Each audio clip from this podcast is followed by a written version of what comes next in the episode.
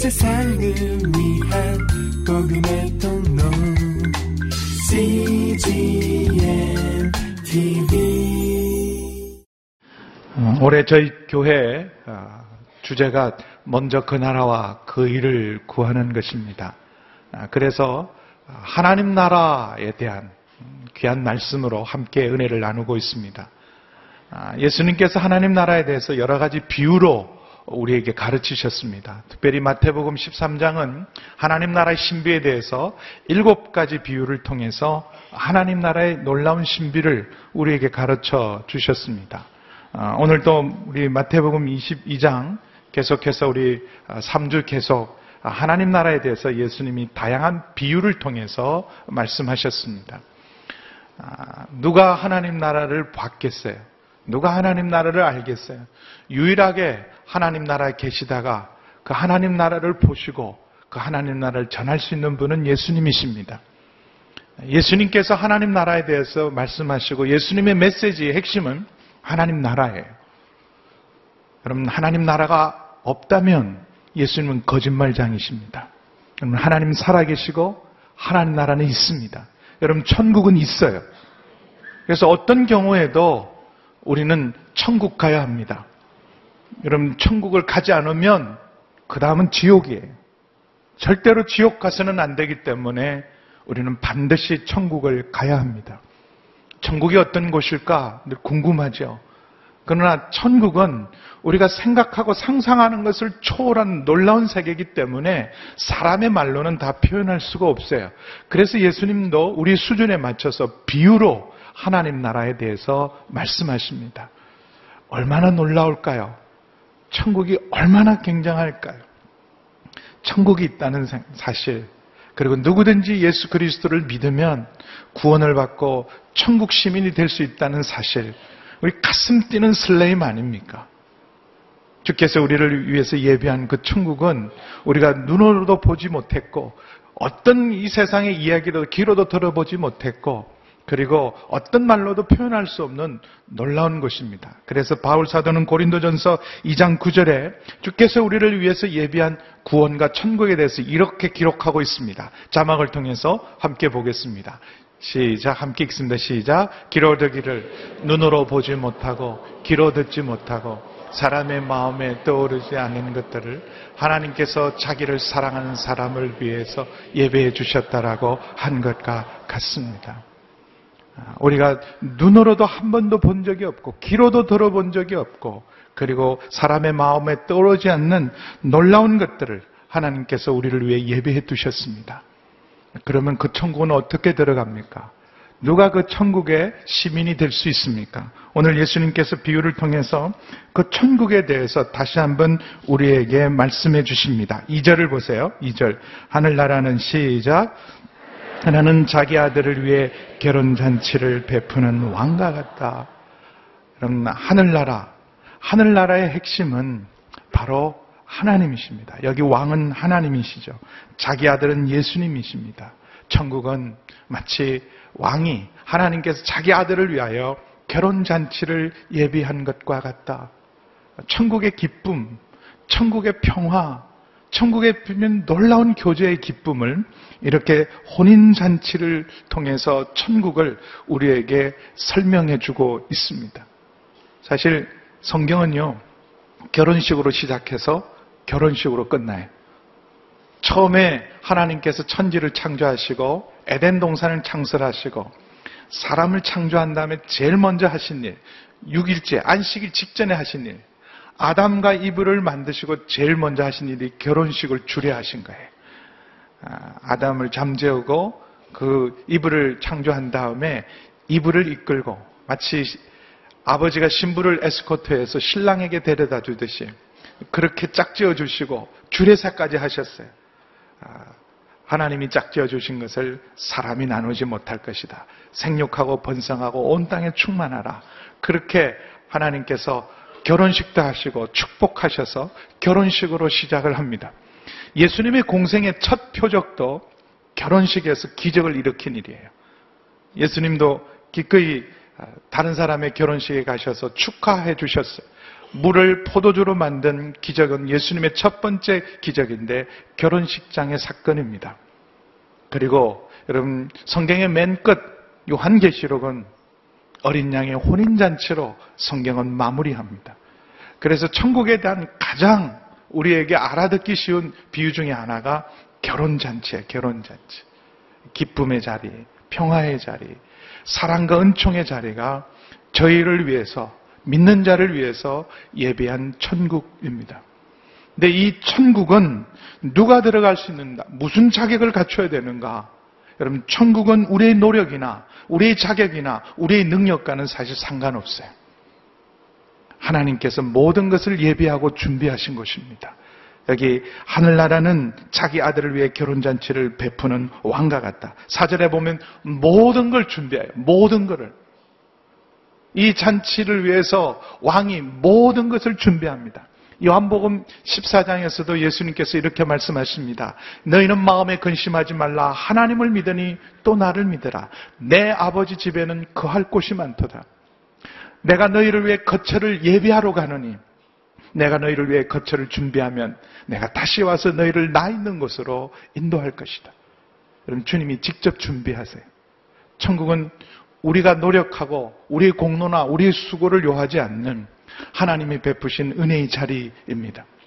그리고 단순하게 그렇게 마련한 천국을 향해서 이렇게 말합니다. 오라. 초청하세요. 그 초청에 응답하는 사람, 겸손하게 그 초청에 감사함으로 나아가는 사람은 누구든지 이 천국 잔치에 참여할 수 있고 천국의 주인공이 될 수 있다고 말씀하고 계십니다. 그러면 누가 이 천국을 가지 않고 누가 이 결혼 잔치를 거역 거절하겠어요? 이렇게 잘 준비되고 이런 잔치에 초청을 받았다면 기꺼이 가고 모든 사람이 갈 것 같죠. 그러나 이런 놀라운 사실은 오늘 결론의 말씀 14절 보세요. 14절. 14절 함께 읽습니다. 시작. 이와 같이 초대받은 사람은 많지만 선택받은 사람은 적다. 아, 다 준비하셨어요. 여기 왕이 하나님이 다 준비하고 모든 것을 다 갖추고 그냥 사람들에게 초청한 거예요. 오라. 겸손하게 나가면 돼요. 감사하면 나가면 됩니다. 가서 누리고 기뻐하면 돼요. 그럼에도 불구하고 많은 사람이 초청을 받았지만 정작 선택받은 사람은 적습니다. 그래서 마태복음 21장 43절이 사실 이 비유를 한 가장 중요한 말씀이 여기 기록되어 있어요. 이 말씀을 알아듣게 하기 위해서 비유를 말씀하신 것인데 마태복음 21장 43절 함께 보겠습니다. 시작. 그러므로 내가 너에게 말한다. 하나님 나라를 너희에게서 빼앗아 그 나라에 열매 맺는 백성에게 줄 것이다. 그럼 당연히 나는 천국 시민이고 당연히 나는 내 자리가 있다고 믿었던 사람은 빼앗긴대요. 그리고 전혀 기대할 수 없는 사람, 기대하지 않았던 사람이 그 나라를 차지하게 된다고 말씀하십니다. 전 누턴이라는 분이 계세요. 나 같은 죄인 살리신 그 은혜 놀라워. 그분이 남긴 유명한 말이에요. 여러분도 다 아는 말씀이지만 이 비유를 제가 묵상하면서 그 말씀이 생각났어요. 천국에 가면 우리는 세 가지 때문에 놀랄 것이다. 하나는 당연히 와야 될 그 사람이 보이지 않아서 놀랄 것이다. 천국 설교했던 그 사람은 어디 갔나? 그럴지도 몰라요. 그리고 전혀 기대하지 않았던 사람이 천국에 있는 것을 보고 놀랄 것이다. 어떻게 저런 사람이 천국 구원을 받았을까? 또 하나는 내가 천국에 있다는 사실. 당연히 천국에 가 있을 거라는 사람이 가지 못하고 전혀 기대하지 않았던 사람이 천국에 있고 그리고 내가 천국에 있다는 사실, 내가 구원받았던 사실 때문에 놀랄 것이다. 오늘도 보면 정말 준비된 사람, 자리가 다 예비된 사람, VIP로 귀빈으로 준비된 사람들은 아무도 들어가지 못합니다.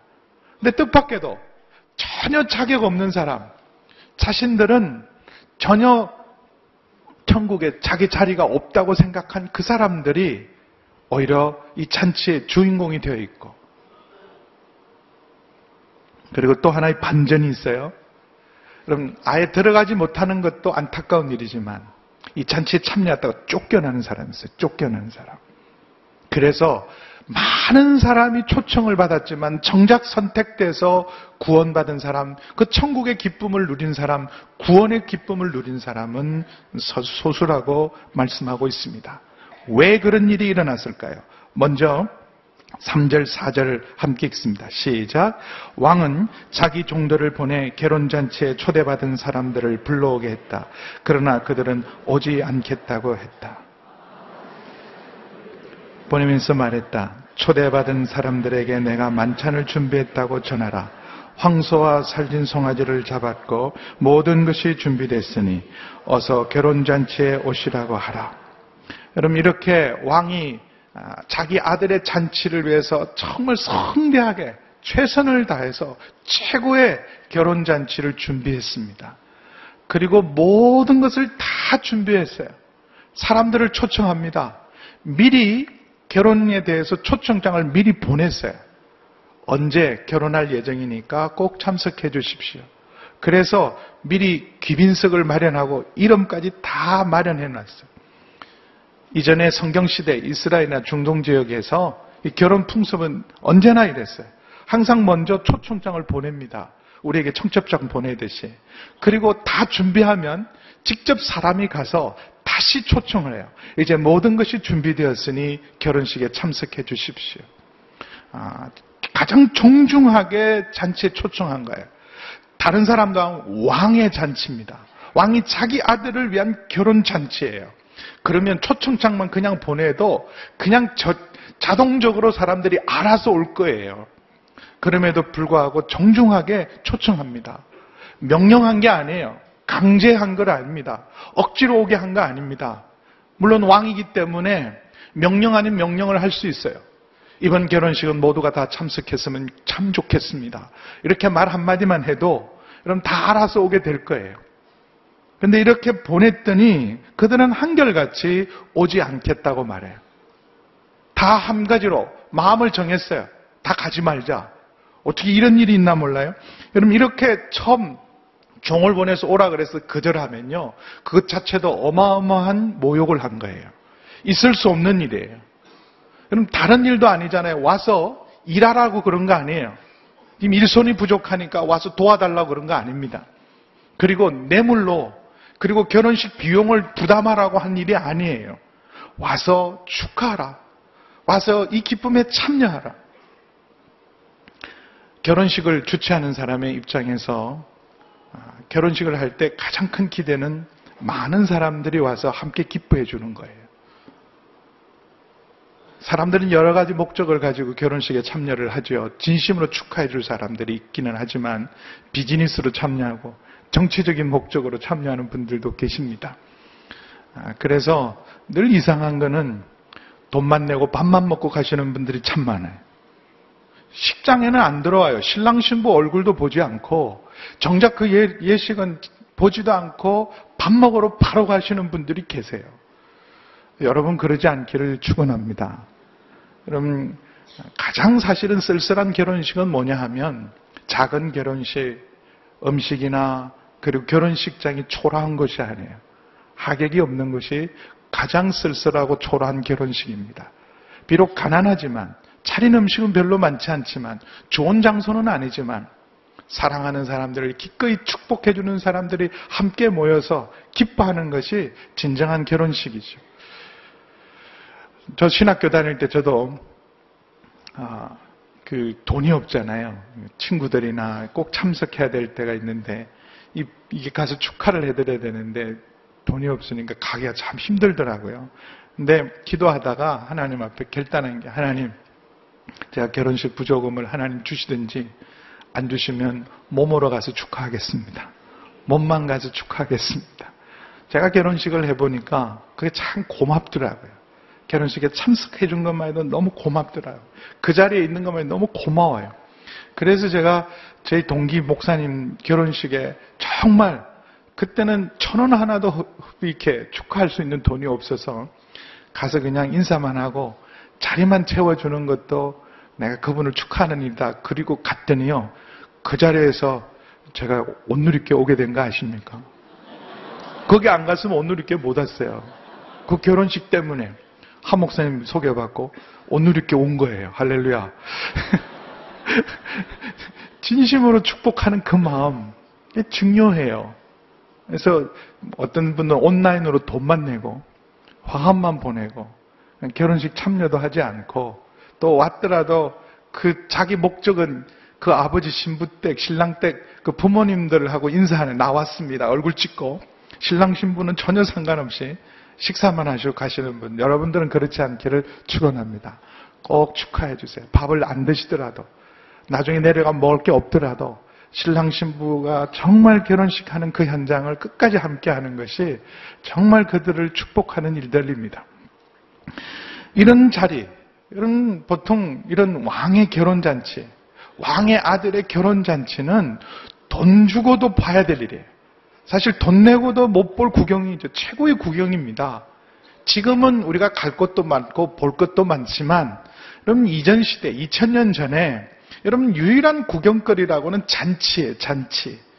근데 그 잔치도 보통 잔치, 동네 잔치가 아니라 왕의 잔치예요. 왕의 아들이 결혼하는 잔치입니다. 그건 일생에 한 번 있는 일이에요. 여러분 여기 초청받으신 것은 특권이에요. 특권. 명예죠. 자랑이죠. 이런 자리에 VIP로 초대를 받았다. 그런데 거절해요.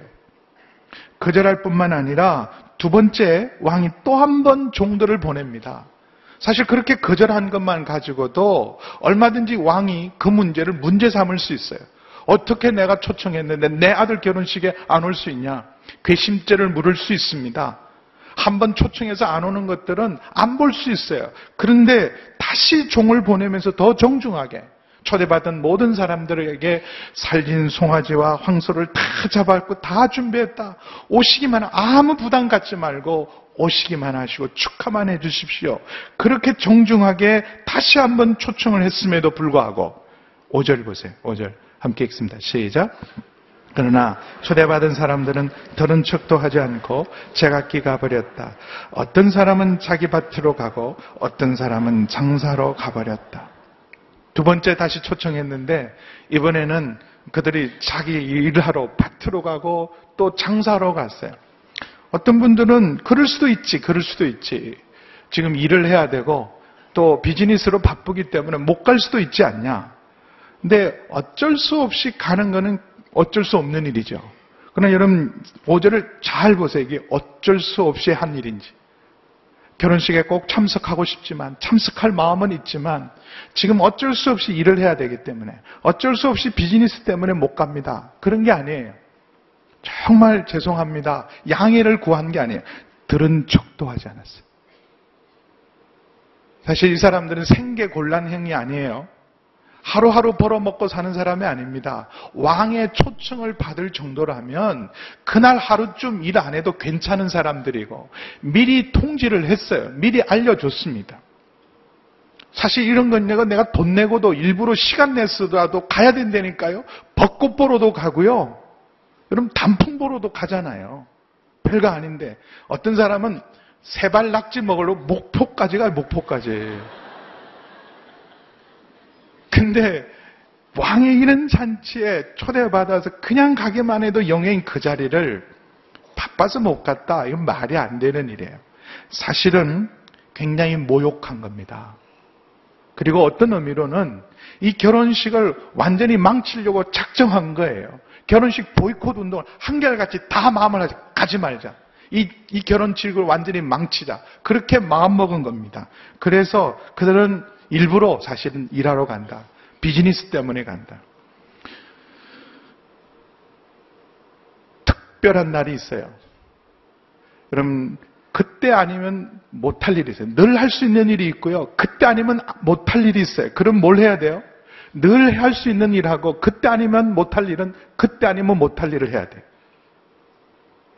그리고 인생이 아무리 중요해도요. 항상 우선순위는 있어요. 잘 사는 법이 뭐냐? 잘 사는 건요, 바쁘게 사는 게 아니에요.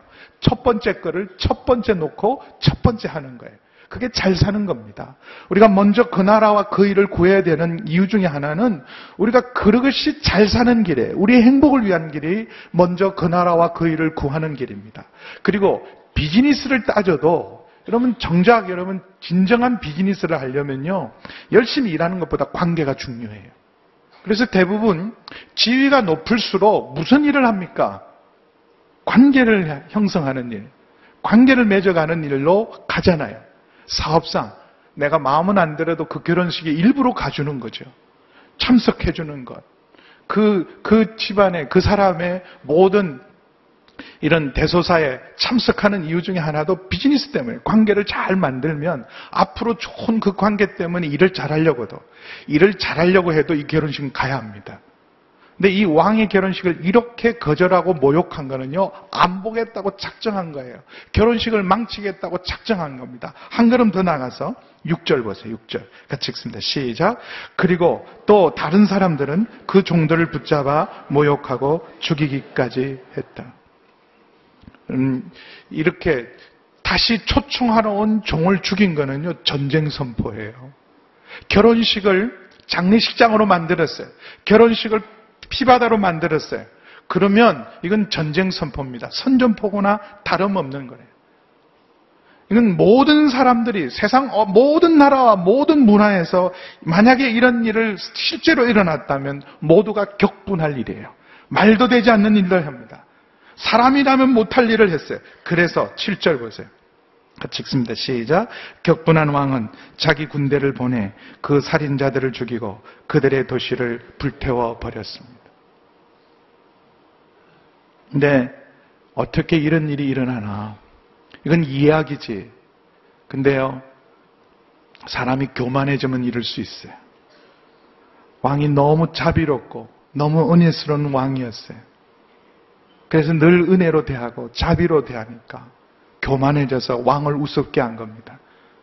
왕의 일을 멸시하고 왕의 초청을 무시하고 그리고 언제나 자기 일이 중요한 거예요.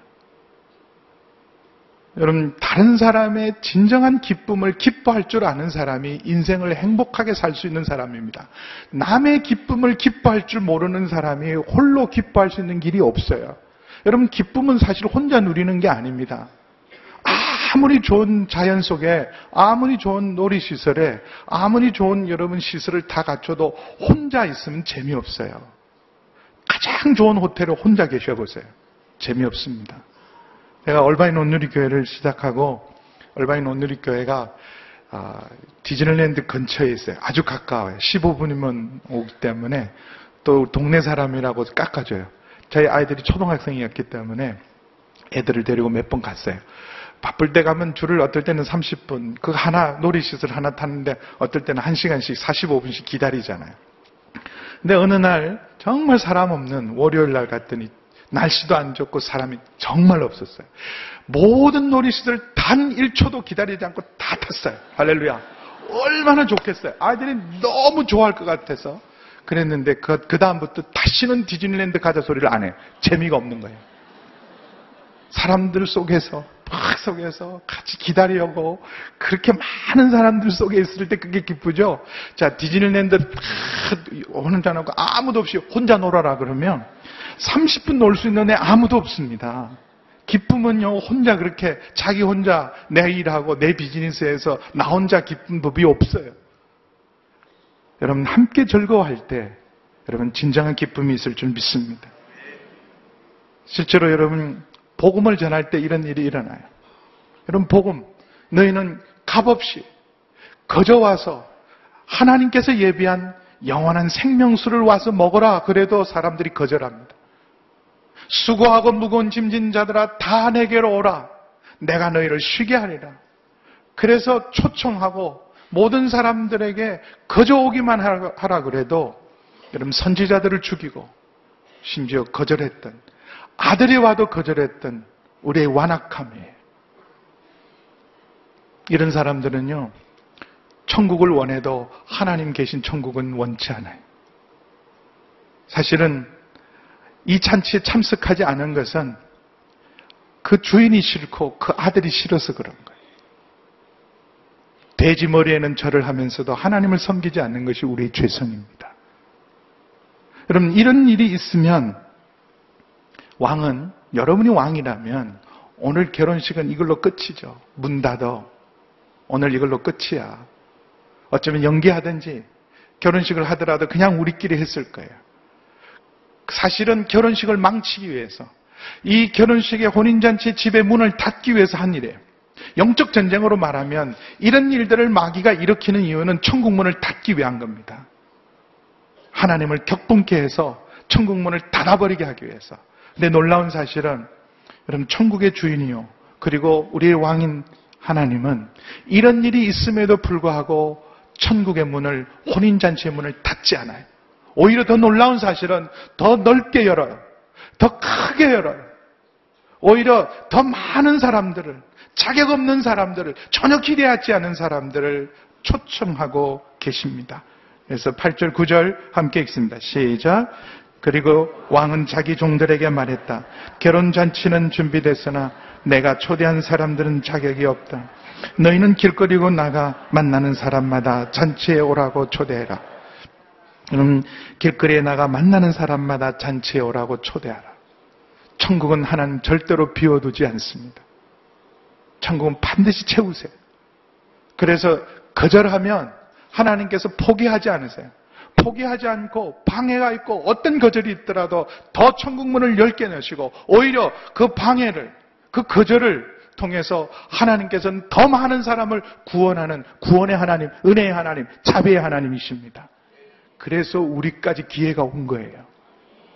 나까지 기회가 온 건 하나님 그동안 수없이 사람들을 초청하고 부르고 찾아오셨어요. 그런데 수없이 사람들은 거절하고 모욕하고 심지어 하나님의 아들도 십자가에 못 박았지만 하나님께서는 포기하지 않으시고 계속해서 천국문을 넓게 넓게 여셔서 그래서 우리까지 여기 있는 것입니다. 10절 함께 읽습니다. 시작. 그래서 종들은 길거리에 나가 악한 사람들이나 선한 사람들이나 눈에 띄는 대로 사람들을 모아들였다. 그래서 그렇게 해서 결혼잔치 자리는 손님으로 가득 차게 되었다. 주님의 명령은 이거예요. 나가서 보는 사람마다 만나는 사람마다 데리고 오라. 그 사람이 어떤 사람인지 자격을 묻지 마라. 잘난 사람인지 못난 사람인지 선한 사람인지 악한 사람인지조차도 묻지 마라. 누구든지 가서 누구에게든지 가서 초청해라. 모든 사람에게. 음, 사실 이 본질은 좀 벗어났지만 이게 전도자의 자세, 전도자의 자세. 어떤 경우에도 우리는 사람을 외모로 판단하면 안 돼요. 사람들한테 온누리 교회 나오십시오 그럴 때, 아유, 이 사람 수준은 아니겠다. 이 사람은 우리 온누리 수준이 아니니까 이 사람은 우리 온누리 교회 안 왔으면 좋겠다. 실제로 그런 사람도 있어요. 또 스스로 이런 자격지심을 가진 사람은 있어요. 아유, 온누리교회는 나 같은 사람은 가도 환영하지 않을 거다. 그러면 우리 정말 잘못하고 있는 거예요. 온누리교회는 누가 가도, 나 같은 사람이 가도, 온누리교회는 자리가 있고, 영접해주고, 반갑게, 기쁘게 맞이해 줄 것이다. 오늘 혹시 여러분 우리 교회 처음 오시는 분들이 있을 수 있어요. 목사한테 인사하는 사람 거의 처음 오신 분입니다. 그러면 여러분 우리 먼저 온 사람들이 여러분 그분들을 안내해 주셔야 돼요. 저희 교회 처음 오셨습니까? 뭘 도와드릴까요? 잘 오셨습니다. 예배실은 3층입니다. 알려줘야 돼요. 아이들은 이렇게 맡기십시오. 주차가 어려우시죠? 주차는 이렇게 하십시오. 그렇게 알려주셔야 돼요. 건강한 교회, 잘 되는 교회는요, 처음 사람이 갈 때 반드시 세 사람에서 다섯 사람이 먼저 믿는 사람이 인사하는 교회가 건강하고 부흥하는 교회. 싸가지 없는 교회가 있대요.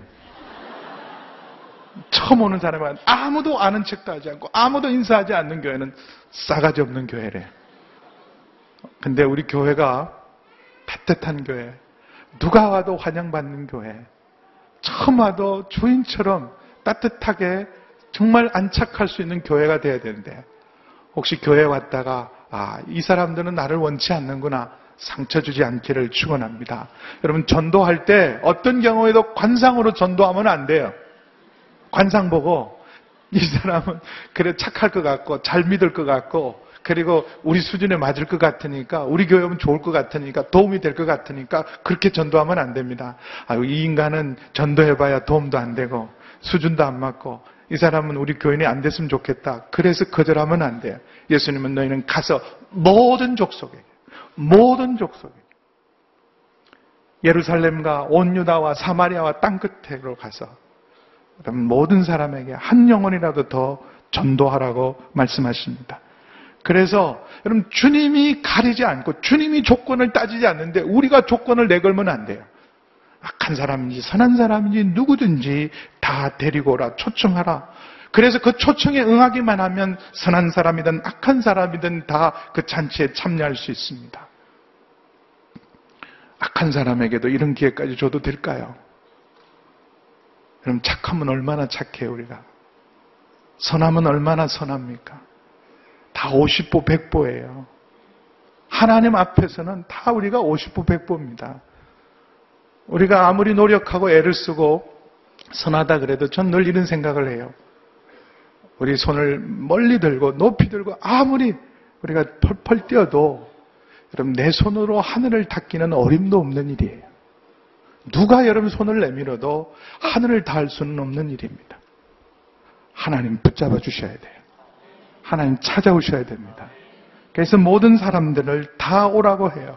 근데 안타까운 사실에 전혀 기대하지 않았던 사람, 자격이 없다고 생각한 사람이 이 잔치에 초대받았어요. 은혜죠. 이 감사함으로 누리면 되는데, 여러분, 아예 초청장을 받고도 거절한 사람보다 더 안타까운 사실은 이 잠시 참석했다가 쫓겨난 사람이에요. 쫓겨난 사람이 있어요. 이 쫓겨난 신세가 나중에 보면 13절 보세요. 13절. 같이 읽습니다. 시작. 그러자 왕이 종들에게 말했다. 이 사람의 손과 발을 묶어 바깥 어두운 곳으로 내어 쫓아라. 거기서 슬피 울며 이를 갈 것이다. 여러분, 얼마나 은혜로운 기회입니까? 나 같은 사람도 부르셨어요. 나한테까지 기회가 왔어요. 근데 이 참치 자리에 왔는데 쫓겨나요. 쫓겨났는데 그 쫓겨남이 그냥 망신당한 게 아닙니다. 여기 보면 손바, 손과 발을 묶어 바깥 어두운 곳으로 내어 쫓아 거기서 슬피 울며 이를 갈게 하니. 어마어마한 심판이죠. 근데 도대체 이 사람이 무슨 잘못을 했기에 기껏 잔치 자리에 데려놓고 이렇게 쫓아냅니까? 이유는 딱 한 가지예요. 예복을 입지 않았어요. 예복을. 그럼 지금 모두가 다 예복을 입지 않는데 이 사람 딱 하나만 예복을 입지 않았기 때문에 눈에 띄어요. 그 사람도 몰랐을까요? 어, 여기 예복 입어야 될까 보다 몰랐을까요? 다 입었기 때문에 자기만 입지 않았기 때문에 예복 입어야 되는 거 다 알아요. 또 그 당시는 상식입니다. 어떤 잔치 자리에 가더라도 예복을 입어야 된다는 건 상식이에요. 원래 이런 귀빈들에게는요, 초청장과 함께 예복을 함께 보낸대요. 예복을 먼저 보내서 그 예복을 입게 합니다. 그리고 급하게 지금은 이 사람들은 초청장을 받지 않고 그냥 닥치는 대로 데려왔기 때문에 예복을 자기들이 보낼 수도 없고 준비할 수도 없었던 이 사람들은 왕이 들어오는 입구에 예복을 다 준비해 놓았어요. 그래서 예복을 다 입혀서 들여보냅니다. 근데 이 사람만이 사실은 의도적으로 고의로 입지 않은 거예요. 알고도 입지 않은 겁니다. 그래서 주인이 물었을 때, 왕이 물었을 때, 그는 아무 대답도 할 수 없는 거예요. 12절에 이렇게 말하죠. 여복의 친구, 그대는 어떻게 혼인 예복도 입지 않고 여기에 들어온 거예요?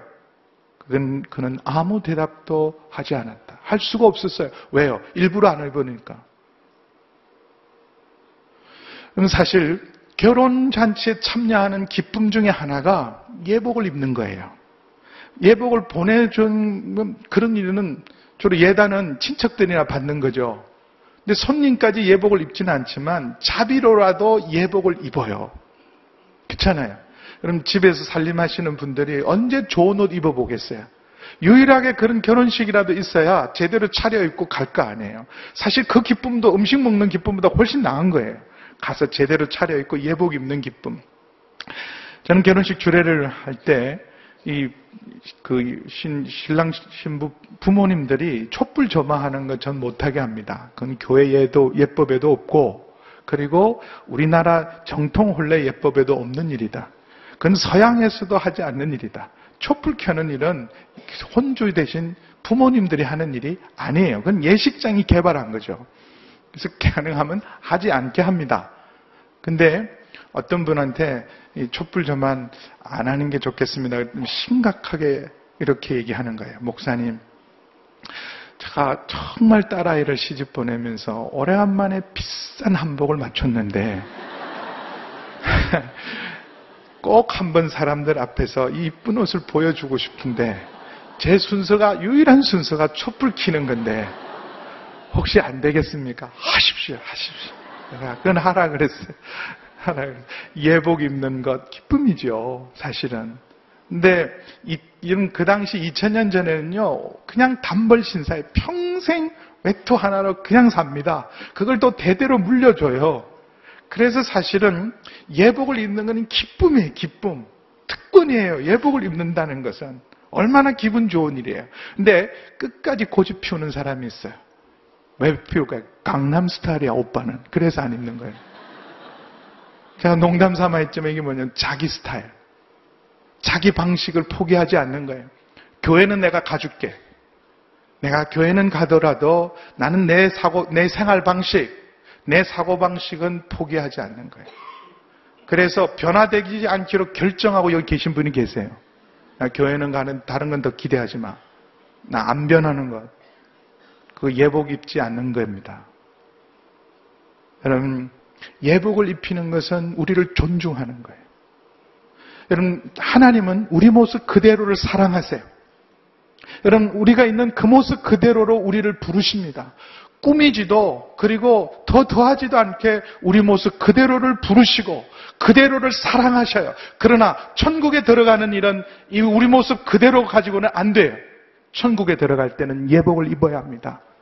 무슨 예복이요? 우리가 입어야 될 예복이 뭡니까? 바로 믿음이에요. 우리가 입어야 될 예복이 뭡니까? 예수 그리스도의 십자가의 의의를 덧입어야 돼요. 예수 그리스도를 옷 입고 예수 그리스도의 십자가를 덧입고 나아갈 때 우리는 비로소 천국의 주인이 될 수 있습니다. 여러분 오늘 이 천국은 누가 들어갈 수 있는 딱 두 가지예요. 부르시고 초청할 때 그 초청에 감사함으로 예 응답하는 사람. 그리고 또 하나 있어요. 그 주께서 주인이 예비한 예복을 입는 사람. 여러분, 그것은 특권이에요. 오늘 하나님께서 우리에게 묻습니다. 주님의 그 부르심, 오라는 그 부르심. 먼저 그 나라와 그 일을 구하라는 그 부르심 앞에 여러분은 무슨 핑계가 있으십니까? 바쁘십니까? 아직도 해야 될 일이 많습니까?